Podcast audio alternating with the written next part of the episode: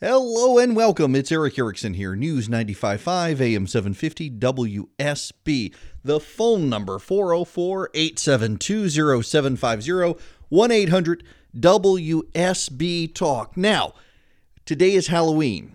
It is getting dark out there, so please be mindful of trick-or-treaters as you are headed home this evening, please. I'm going to have to take my kids out. We'll wait until 7. We live in a planned community and area, and we're expecting thousands of trick-or-treaters tonight, which is kind of crazy, but they've got police directing traffic all through the neighborhood, so we should be okay. But just be mindful of the trick-or-treaters out there. We got a lot of news. Let me start with the news of the WSB debate. My understanding of what happened is the debate was scheduled for Sunday. Well, President Trump is coming to campaign for Brian Kemp. So Brian Kemp tried to get the debate rescheduled. Stacey Abrams' campaign would not budge on the debate. And so his choice was do a debate with Stacey Abrams that nobody's going to watch or hang out with the president. So he decided to hang out with the president. And I don't mean any disrespect to that. I don't think you learn anything in these debates. I don't think the debates are useful at this point. And the optics of it, I think, don't look good for Brian Kemp. But I think when people understand he is campaigning with the president, the campaign calculus is they will pick up more votes by campaigning for the president than any votes they would pick up from the debate or lose from the debate. So probably smart for them. They wanted to reschedule it. The Abrams campaign refused to pick a different time to reschedule it. She's got Oprah and Barack Obama coming in for her. I think Oprah. Somebody told me Oprah. I haven't confirmed Oprah. Barack Obama for sure coming Friday for Stacey Abrams in the metro Atlanta area. And the vice president is campaigning with Brian Kemp as well. That is the story as I know it. It is campaign optics. Y'all, I'm ready for the debate to be, or ready for the campaign to be over.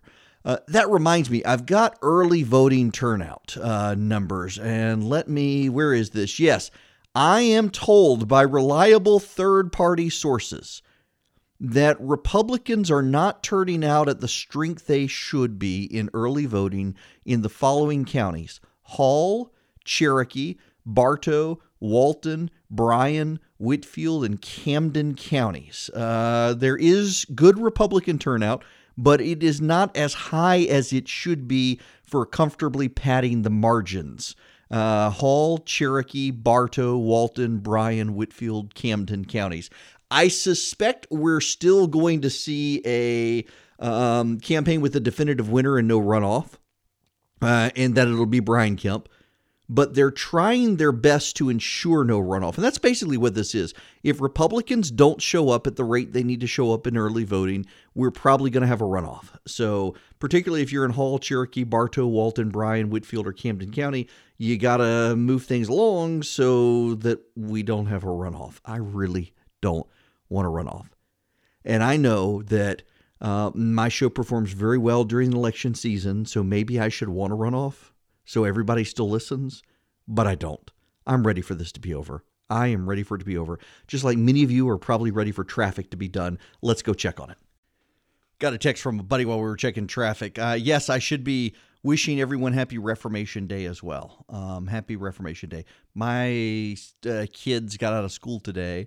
They go to a Christian private school, and they have all-day dodgeball tournament, basically, to celebrate Reformation Day. Now, I hear that back in the early days of the school, when it was very, very heavily Protestant, they would have the Papist and the Anti-Papist as the dodgeball teams, but they abandoned that before my kids got there. Nonetheless, okay, so we've got other news. Stacey Abrams was actually supposed to be on the morning news yesterday for 30 minutes and had to cancel. She had a scheduling conflict. The View asked her to come on, and she decided she would go be on The View. Well, she made some news that is only just now really trickling out. She not only wants to ban AR-15s in Georgia, but she wouldn't deny that she wants to confiscate them. This is her conversation with Meghan McCain on The View. I do not believe that weapons of mass destruction like the AR-15 belong in civilian hands. So you think it should be banned? I do. I think they should be prohibited from civilian use.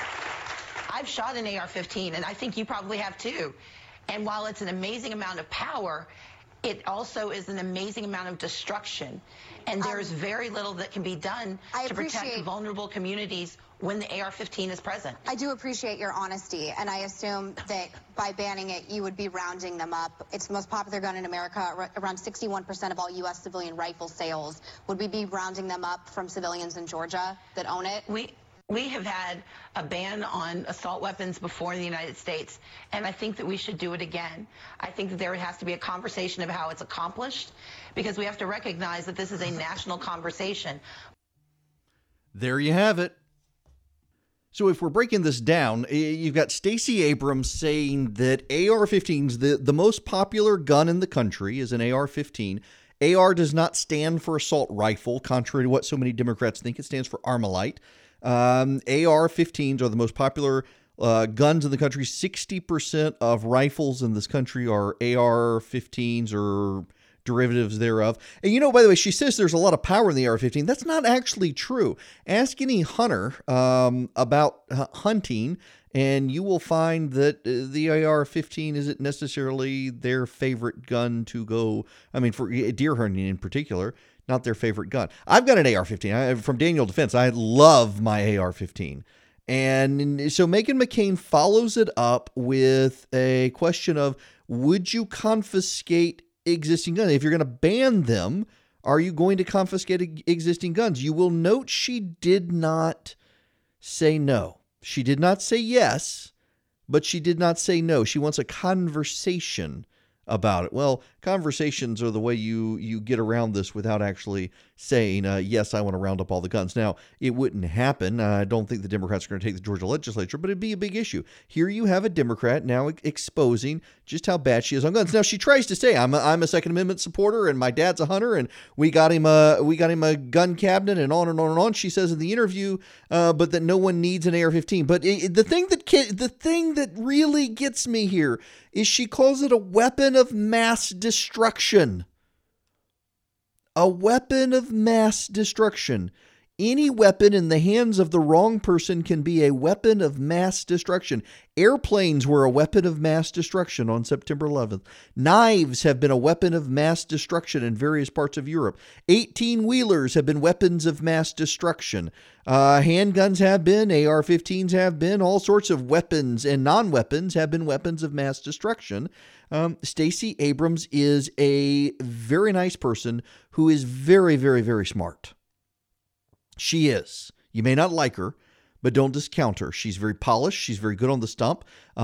She is a very nice person. I still say she's one of the best interviews with anybody of either party I've done in the past year. Self-deprecating, very smart, gave very good answers to questions, but she's also very, very progressive. And this is another reminder of just how progressive she is. She wants to ban AR-15s.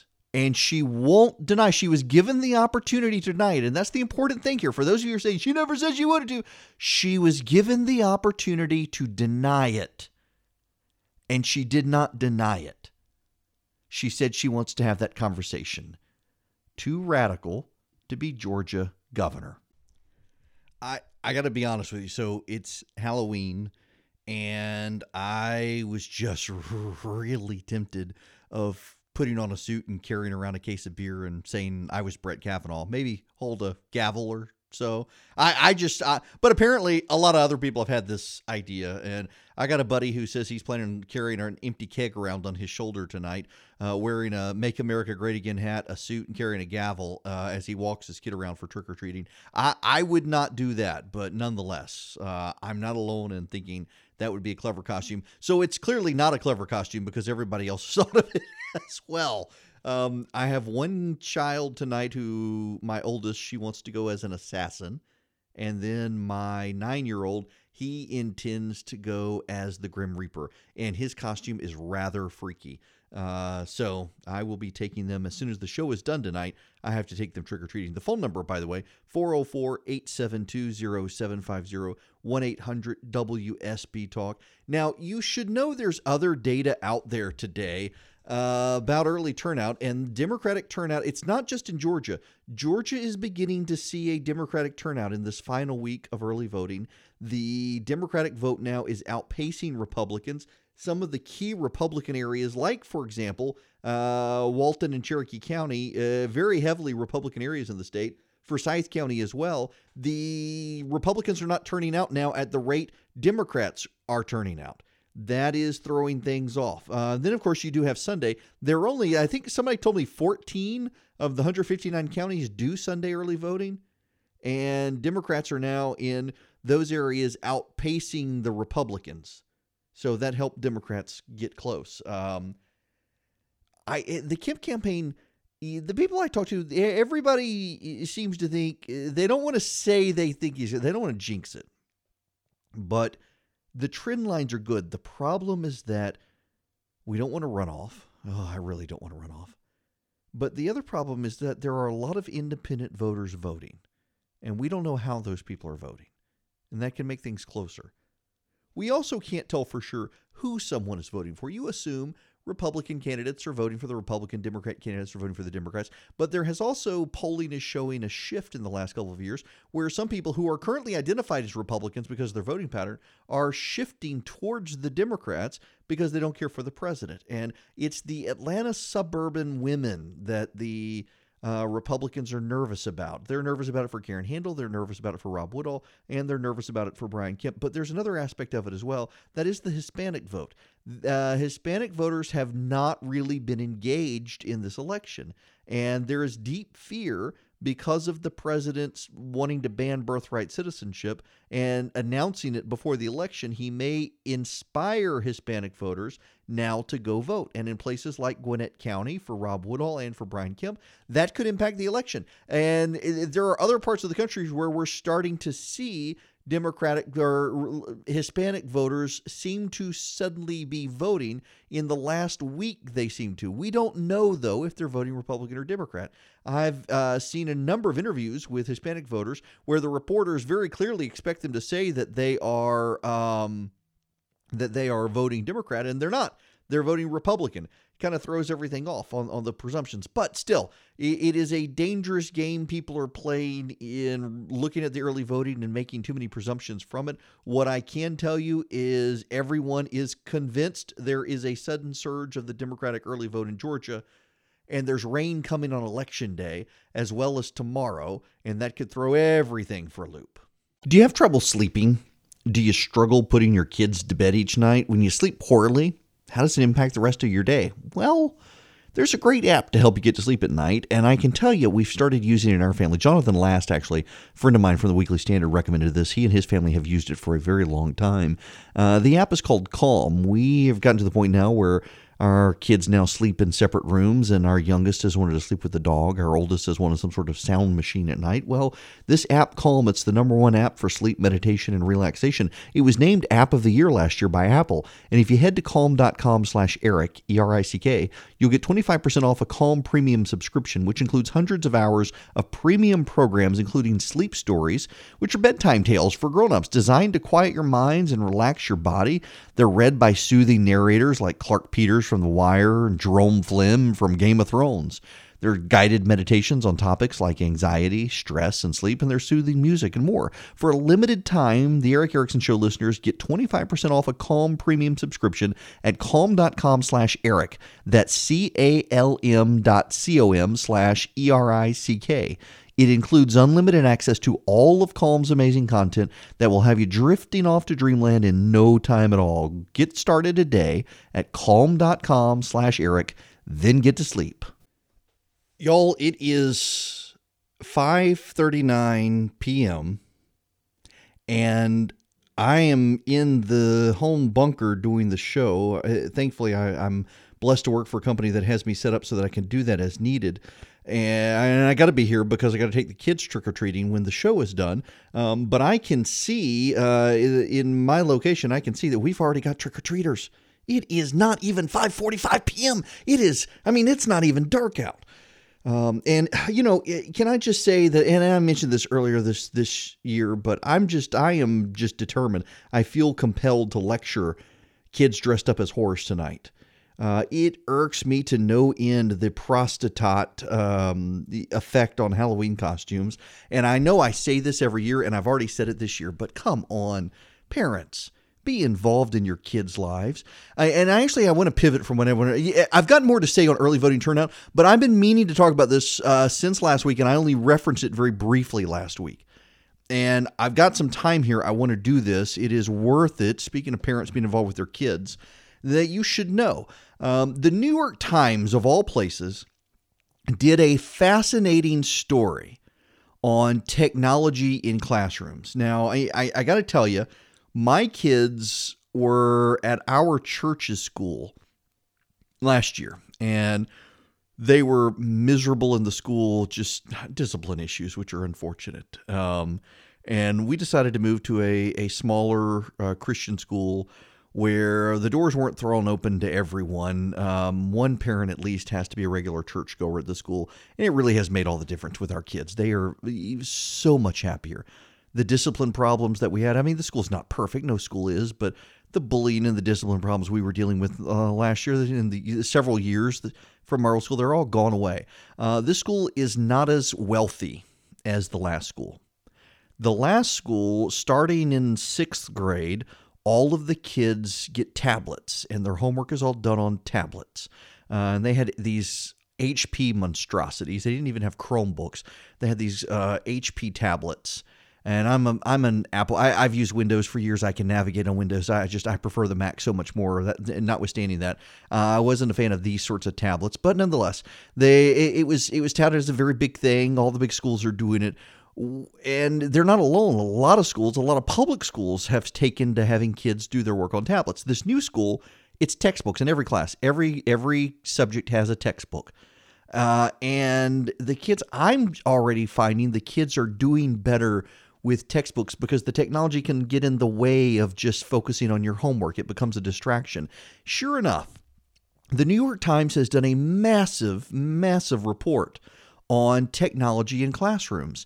And you will probably not be surprised to learn that parents of kids in Silicon Valley are insistent that the kids have textbooks and not tablets, and that in their homes, kids cannot have iPads and devices to stare at, no screen time in the homes of the inventors of these devices. And I want you to think about that for a minute. The people who know these devices the best do not want their kids using them at all. And what the New York Times points out now is that there is a technology gap between the rich and the poor. The richer you are, the less likely you are to allow your kids access to this technology. And the most prestigious private schools in the country are realizing that this technology actually harms development instead of helping development. But so few parents realize this. They get touted as, oh, look, all the kids get tablets. They do their homework on the computers. Da, da, da, da. And more studies are showing this is actually a terrible idea for kids. Think about that for a minute. Major private schools in this city are putting kids on tablets and getting rid of textbooks. And the people in Silicon Valley who invented this, they're now banning their schools. A parent-led initiative among the private schools and the public schools in Silicon Valley to ban the use of tablets in schools because the parents know that it actually harms their kids' academic achievement. Turns out good old-fashioned paper textbooks are better for kids at helping them retain and process information than staring at a brightly lit screen. Wow. I could have told you that, though. I could have. Now, I could also tell you we need to go check traffic. Thank you very much. Now, look, I'm not kidding on this. I like text. I have had books, and I've had professors that have given material on PowerPoints in seminary and working on my PhD. People have moved towards electronic stuff, and I'm noticing a trend of moving back. I think that is a good thing. I find that my memory retention is better when I have the tactile touch of a book in front of me than a screen. And there are tons of studies showing this is the same with kids, that kids do better having a physical page in front of them. And I would just tell you, if you are a parent and your kids are using tablets at school, You should make sure the administrators at your school see this study from the New York Times this past week. Google is your friend on this. This is a widely trafficked study. It's very easy to find. Just Google New York Times electronic devices in school or tablets in school. And they are finding it is a big mistake, and it is the parents of Silicon Valley who are raising the red flag. I mean, they interviewed people who helped develop the iPad, people who work at Google and the like, and they're all saying, no, this is not good for our kids. Our kids do not need to be staring at these devices. And, you know, we had to go cold turkey in our house. We did. I'll tell you more about that later at some point, but we got other election news we also have to cover. Welcome back. It's Eric Erickson. Remember, trick-or-treaters are going to be out tonight, so be careful on the roads. You know what's not smart? Job sites that overwhelm you with tons of the wrong resumes. But you know what is smart? ZipRecruiter.com/report. Unlike other job sites, ZipRecruiter doesn't wait for candidates to find you. ZipRecruiter finds them for you. Its powerful matching technology scans thousands of resumes, identifies people with the right skills, education, and experience for your job, and actively invites them to apply. So you get qualified candidates fast. There's no more sorting through the wrong resumes. There's no more waiting for the right candidates to apply. And frankly, with the economy doing as well as it is, with employment as high as it is, with unemployment as low, you really have to work to find the right candidates for your jobs. And ZipRecruiter is the place to go to do that. It's no wonder that ZipRecruiter is rated #1 by employers in the United States. And right now, my listeners can try ZipRecruiter for free at this exclusive web address, ZipRecruiter.com/report. That's ZipRecruiter.com/report. ZipRecruiter.com/report. REPORT. ZipRecruiter.com/report. ZipRecruiter is the smartest way to hire. Speaking of my kids going cold turkey, Christian and I have had a very difficult time regulating the kids, saying you can have an hour or whatnot. And we just finally decided we got to tell them no. We'll let them watch TV if their homework is done for a little bit, but no staring at screens. And our oldest, it kind of sucks for her to a degree because she mostly just listens to music. So I've got her set up so she can listen to music, but no screen time, except on the weekend. We'll let them do it on the weekend, but during the week, none. And we found that their willingness to go outside and play has increased. Their willingness to play with others has increased. Their willingness to entertain themselves has increased. And I got to tell you, I've talked to several friends of mine, some of whom are homeschool families, and they do not have tablets in their house at all. I've got one friend of mine who doesn't even own a TV. And what they have in common, the families that do not have these tablets, is that their kids find ways to entertain themselves. And we were struggling with our youngest, who's exceedingly, it's spooky how brilliant this kid is. And I don't say that as just dad brag. He really is smart. But he has the most difficult time entertaining himself. He's got to have somebody to play with him if he's not on a screen. And just going cold turkey now for more than a week. He's going outside. He's playing by himself. He's riding his bike. And that is such a good thing. It really is. We needed to see that. So anyway, be mindful of screens. Now, when we come back, more on early voting, the president and immigration, the fights in Congress, and what is Lindsey Graham up to? Some friends of mine have a theory about why he's suddenly so gung-ho Trump after really not liking the guy. You'll probably understand when I tell you. Welcome back. It's Eric Erickson here, News 95.5, AM 750, WSB, Atlanta's Evening News. The phone number, 404-872-0750, 1-800-WSB-TALK. That's TALK for you Abrams supporters. I want to reiterate the story from the first hour, and I'm trying not to be a lazy radio show host and repeating myself, but I think it's very important that you understand the dynamic before people try to capitalize on the story and make it a slam at Brian Kemp. The Kemp campaign, they were supposed to do the WSB TV debate on Sunday, he and Stacey Abrams. The problem is that the president has to campaign for him at 5 p.m. on Sunday. That conflicts with the logistics for the debate. So the Kemp campaign tried to reschedule the debate, and the Abrams campaign refused. So both sides are saying that the other backed out of the debate. The Kemp campaign was saying they were totally willing to do the debate, but the president's visit comes first. The president can't reschedule his visit. And the Abrams campaign says they have no willingness to reschedule theirs debate period. So it looks like the WSB TV debate is not going to happen. That's what actually happened. It is not that Brian Kemp bailed on the debate. He didn't want to debate, that he's running from the debate or anything like that, as people are saying. It's that the president is on a very tight schedule. The president is campaigning in Montana, Indiana, Missouri, where else? I think somewhere in Ohio. He's coming through Tennessee, Georgia, and then on his way to Florida. He's on a very tight last-minute campaign schedule. The only window they could work in, because then he's got to get down to Florida. He's doing a rally in Florida now. He's going back on Sunday to do a rally in a different part of Florida. And they just couldn't accommodate, Brian Kemp couldn't accommodate the previously agreed to time for the WSB debate because the president had no flexibility in his schedule. And I think that's totally understandable. And I'm sure Republicans would be attacking Stacey Abrams if Barack Obama coming through was the same way and she had to cancel the debate. And all's fair in love and politics, I guess. But that's what actually happened. He was totally willing to reschedule the debate. The Abrams camp decided they would rather attack him and claim that he's running from her than to actually try to find a time to debate. Things are just getting silly out there.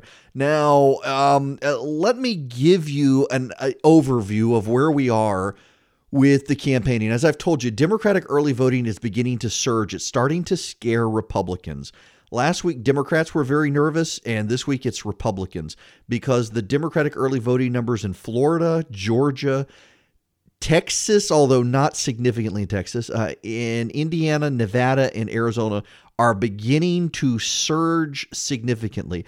It's like somebody flipped a switch and all these people are now showing up at the polls and Republicans are freaking out. And part of me wonders, it's too Machiavellian. I don't think anyone is too brilliant to pull this off, but part of me is wondering if Democrats kind of set back, wanted to see what Republicans had. And now that they've monitored it for a week, they've said, okay, here's what we got to do. Let's get this going. And they're going to do it this week. One thing to keep in mind is there's really bad weather planning on coming through tomorrow and Friday. So you're going to want to stick with us anyway for your weather and your traffic over the next 48 hours. But it's interesting to see the way the turnout game is playing. Now let's go see if we can turn down the traffic and get you home. I do have to say, one area where Stacey Abrams has actually been able to pull it off is in getting new voters to go vote. She's done a fairly good, competent job of getting a lot of newer voters out. Now, Bobby, who listens to the show earlier today, sent me a link to something put on social media, that and the numbers fairly well match exactly what I'm seeing from other people. 1.6 million people have voted. It is 23,346 non-voters have voted. That is people who are registered to vote, but they never actually vote. They've been mobilized. 93,388 newly registered voters have voted. 29,287 swing voters have voted. And so you definitely have a large number of people turning out. The other one is general-only voters.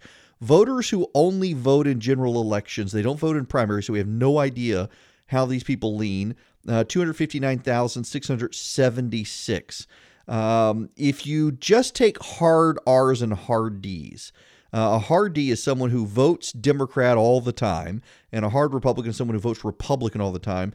Democrats lead 499,000 to Republicans 480,000, roughly 20,000 votes. But you have soft R's, and here's the kicker.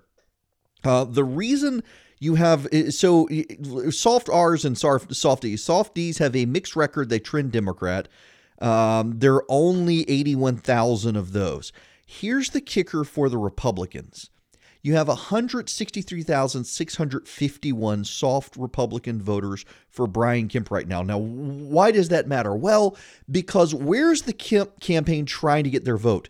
Outside of Atlanta. They're not writing off Atlanta, but they know that is where Stacey Abrams' base of operations is. That is the more liberal area of the state. So they've gone down to more rural and suburban areas of the state, south of I-20, and then into very north Georgia, and they're trying to boost those levels. There are some of those counties that Donald Trump won by 80%, and they've already had more people vote early voting this go round than voted total in 2016. Think about that for a minute. But here's the kicker. Why are there so many more soft Republicans than soft Democrats? Well, in a lot of these South Georgia areas, your local elections have Democrats. So if you're voting for sheriff, you got to vote in a Democratic primary. You're voting for district attorney, you got to vote in a Democratic primary. It's like Democrats in Forsyth and Cherokee County often run as Republicans because the Republicans are so dominant down there. Well, down in South Georgia, Republicans often vote as Democrats. So if you want to vote for the Republican, you actually have to vote in the Democratic primary. Those are your soft Republicans. They've got a mixed record, but they trend Republican. They give money to Republicans. So we know they're Republicans, but in primaries, in presidential years for sheriff and district attorney and court clerk and whatnot, they got to vote in the Democratic primary. And the fact that there are that many soft Republicans turning out is a clear indication that the Kemp strategy of turning out rural and suburban voters south of I-20 and in upper northwest Georgia, that's working.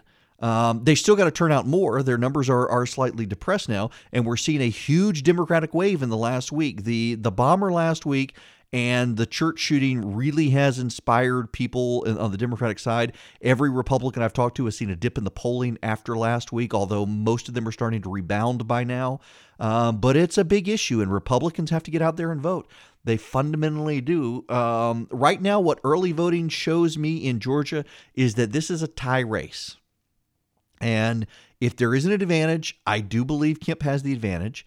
While Stacey Abrams may have Oprah Winfrey and Barack Obama, remember, Barack Obama has a history of showing himself not to be able to turn out voters for someone else. Donald Trump is not yet proven, although there is some evidence he has a better time turning out his voters to vote for other people than Obama does turning out his voters to vote for other people. So you got the vice president and Oprah Winfrey all going to be around tomorrow campaigning for separate candidates. The vice president in North Georgia, Augusta, and Savannah, and then the president on Sunday. I think that probably helps Kemp enough mobilize and keep his base mobilized. But we'll all find out on Tuesday. I actually think I may try to broadcast my show from the Kemp Victory headquarters on Tuesday night. We're trying to work that out. That would be a lot of fun. Okay, so I got to tell you guys something that I just find horrifically gross. Since I've been telling you guys about the Quip electric toothbrush on here, the number of people who have grilled me on the necessity to change out your brush heads every 3 months. Well, you know, normally I think dentists recommend like every 6 months you change out a regular toothbrush, and they would prefer you to do it more because the bristles get really soft. But it's not just that they get really soft. They collect bacteria. They get gross, people. They get gross. And that's another reason I love my Quip electric toothbrush. Brush heads are automatically delivered on a dentist-recommended schedule of every 3 months for just $5. You don't have to change out your brush, just the brush head. It pops off, the new one pops on. It works on a AAA battery. They can send you a battery, and the batteries last, on the cycle. It's fantastic. I love this product. So Quip starts at just $25. If you go to getquip.com/Eric right now, you get your first brush head refill pack for free with a Quip electric toothbrush. You get your first refill pack free at getquip.com/Eric. That's GETQUIP.com/ERICK. I really like my Quip toothbrush. 2 years now I've been using this product. It is the longest I've gone with an electric toothbrush, and I don't think I'm ever going back. So go get yourself a Quip electric toothbrush at getquip.com/Eric. So yes, Tuesday night, I'm hoping the Kemp campaign reached out and asked if I would participate in their victory celebration on Tuesday. I told them I would say yes. The condition was they had to win without a runoff. So I think I'm going to hopefully head over to Athens. If nothing else, go out, maybe if it's an early night, have a beer in Athens. I rarely get over to Athens. I need to do more listener events, I guess. I want to go to Top Golf.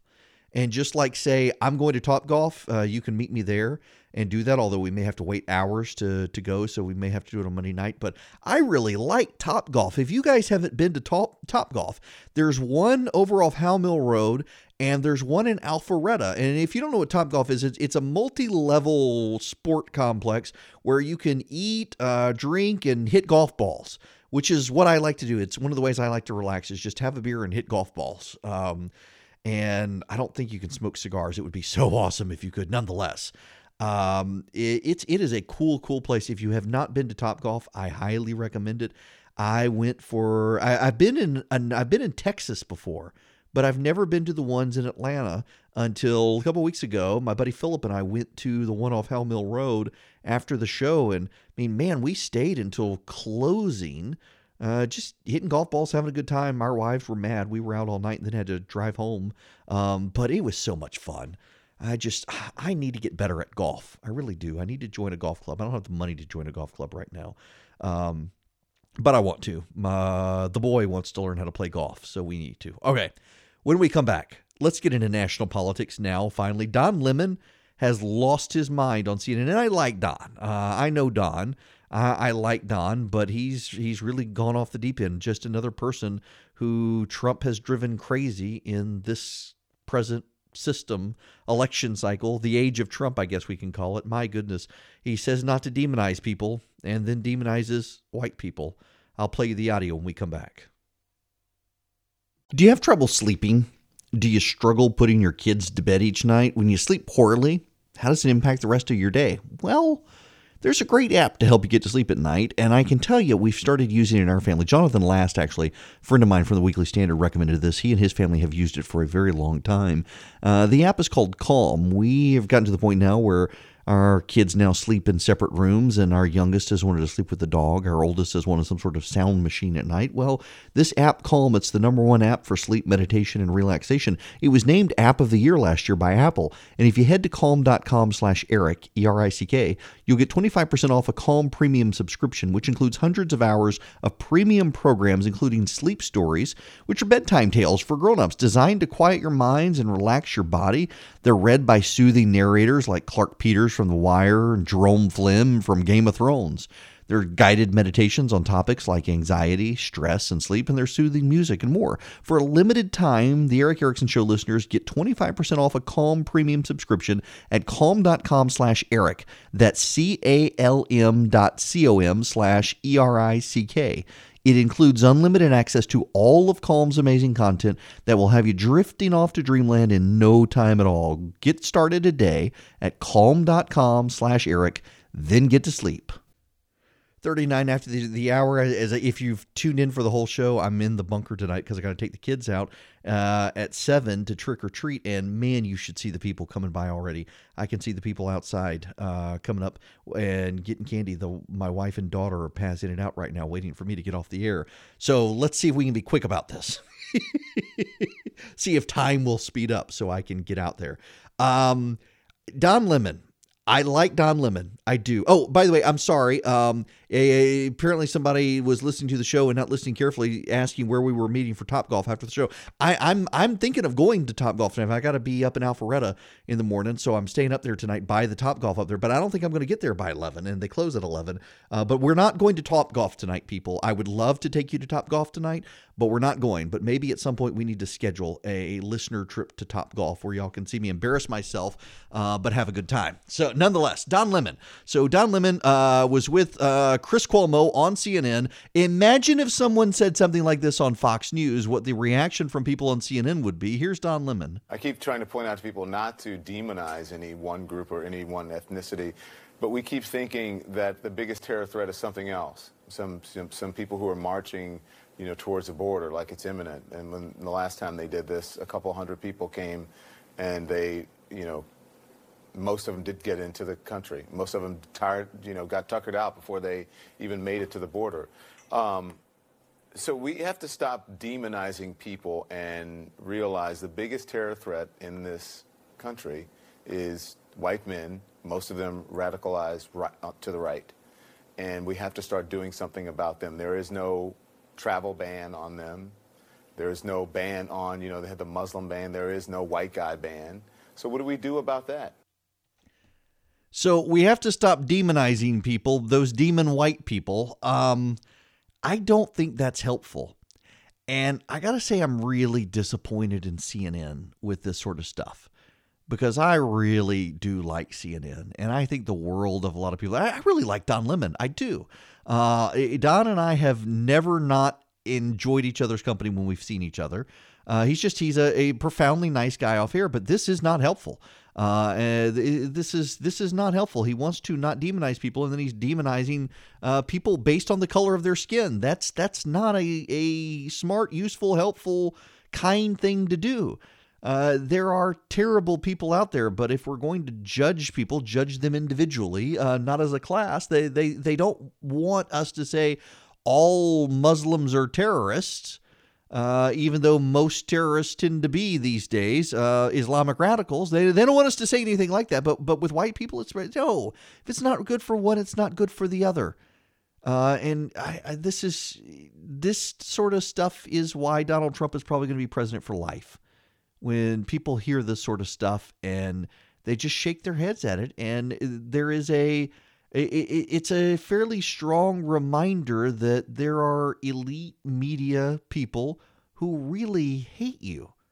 If you listen to talk radio, if you're white and from the South, you're persona non grata with a lot of these people unless you apologize for your culture, apologize for your skin color, apologize for things you don't even believe.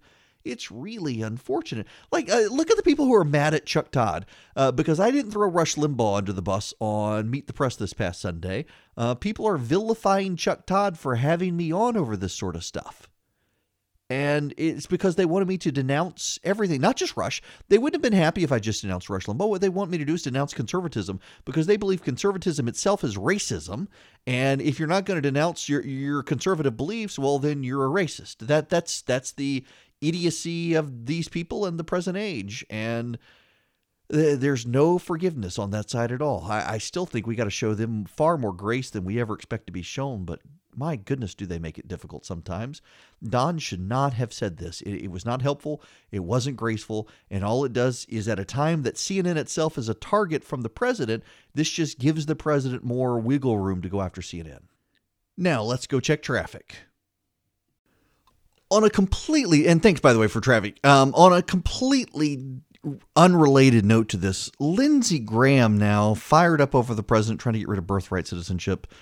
I will at some point explain to you why I'm opposed to it. I suspect most of you disagree with me on that. I'm opposed to getting rid of birthright citizenship, and we'll have that discussion another night. I'll take your phone call. We don't have enough time to get into your calls on this issue right now.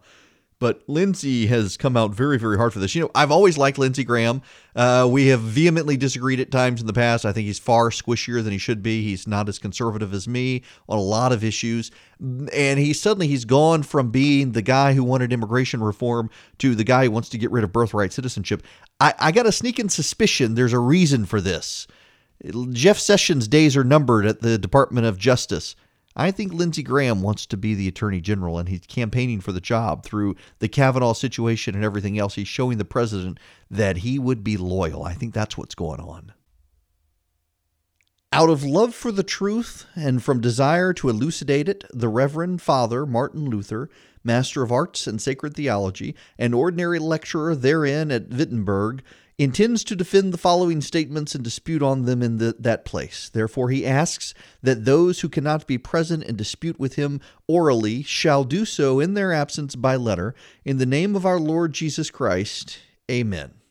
It was with that opening that 501 years ago today, Martin Luther changed the world. Very seriously, literally, I think, changed the world. He nailed his 95 Theses to the door of the church at Wittenberg, which is how, not a protest, it was how in that day debates were begun. And there were 95 of them, and most of them were somewhat innocuous. He was upset with the selling of indulgences. He did not think that was appropriate, but some of them, even the Catholic Church agreed with. Many of them, though, it devolved from there. It was not the Reformation did not begin with a bang, but with the hammer of a nail on a piece of paper at a door, and it went on for a number of years. His very first one, though, when our Lord and Master Jesus Christ said, repent, he willed the entire life of believers to be one of repentance. This word cannot be understood as referring to the sacrament of penance, that is, confession and satisfaction as administered by the clergy, yet it does not mean solely inner repentance. Such inner repentance is worthless unless it produces various outward manifestations of the flesh. The penalty of sin remains as long as the hatred of self, that is, true inner repentance, namely till our entrance into the kingdom of heaven. And then it goes on from there. 95 theses. Most of them have never, you probably haven't read them, but at the same time, they vastly reshaped world history. The last one is this: and thus be confident of entering into heaven through many tribulations rather than through the false security of peace. Christians, this is actually number 94, Christians should be exhorted to the diligent in following Christ, their head, through penalties, death, and hell. Fascinating. While we're out trick-or-treating tonight, this is also the anniversary of the Reformation. 501 years ago, the Reformation. Fascinating history. And this is the 500th anniversary of the gathering of those who debated Martin Luther. As the Reformation went on, there'll be a series of these anniversaries, and it's worth pausing here at the end of this show. We've got so much going on in campaigns right now to really reflect that this was a real thing. It is spoken of so abstractly, but it happened, and it profoundly reshaped Christianity in the world, really profoundly reshaped Western civilization, beginning the breakup of the church supervision over civil society. That really played a big role in that, and it all happened here. Henry VIII breaking apart from the Catholic Church for divorce really was not as significant as Martin Luther taking this act of nailing these theses to the door, and it happened 501 years ago today. We now call today Halloween, but it is also called Reformation Sunday, and many a church, if they did not celebrate it this past Sunday, this coming Sunday, many a church will be singing Martin Luther hymns, Mighty Fortress Is Our God among them, and celebrating the significance of the 95 Theses in the Reformation, by grace alone, through faith alone, with Scripture alone, finding salvation. Just fascinating. In any event, you guys have a good night. I really have to get out there and trick or treat now. I know, not wearing a costume, just taking the kids. Y'all go do it too.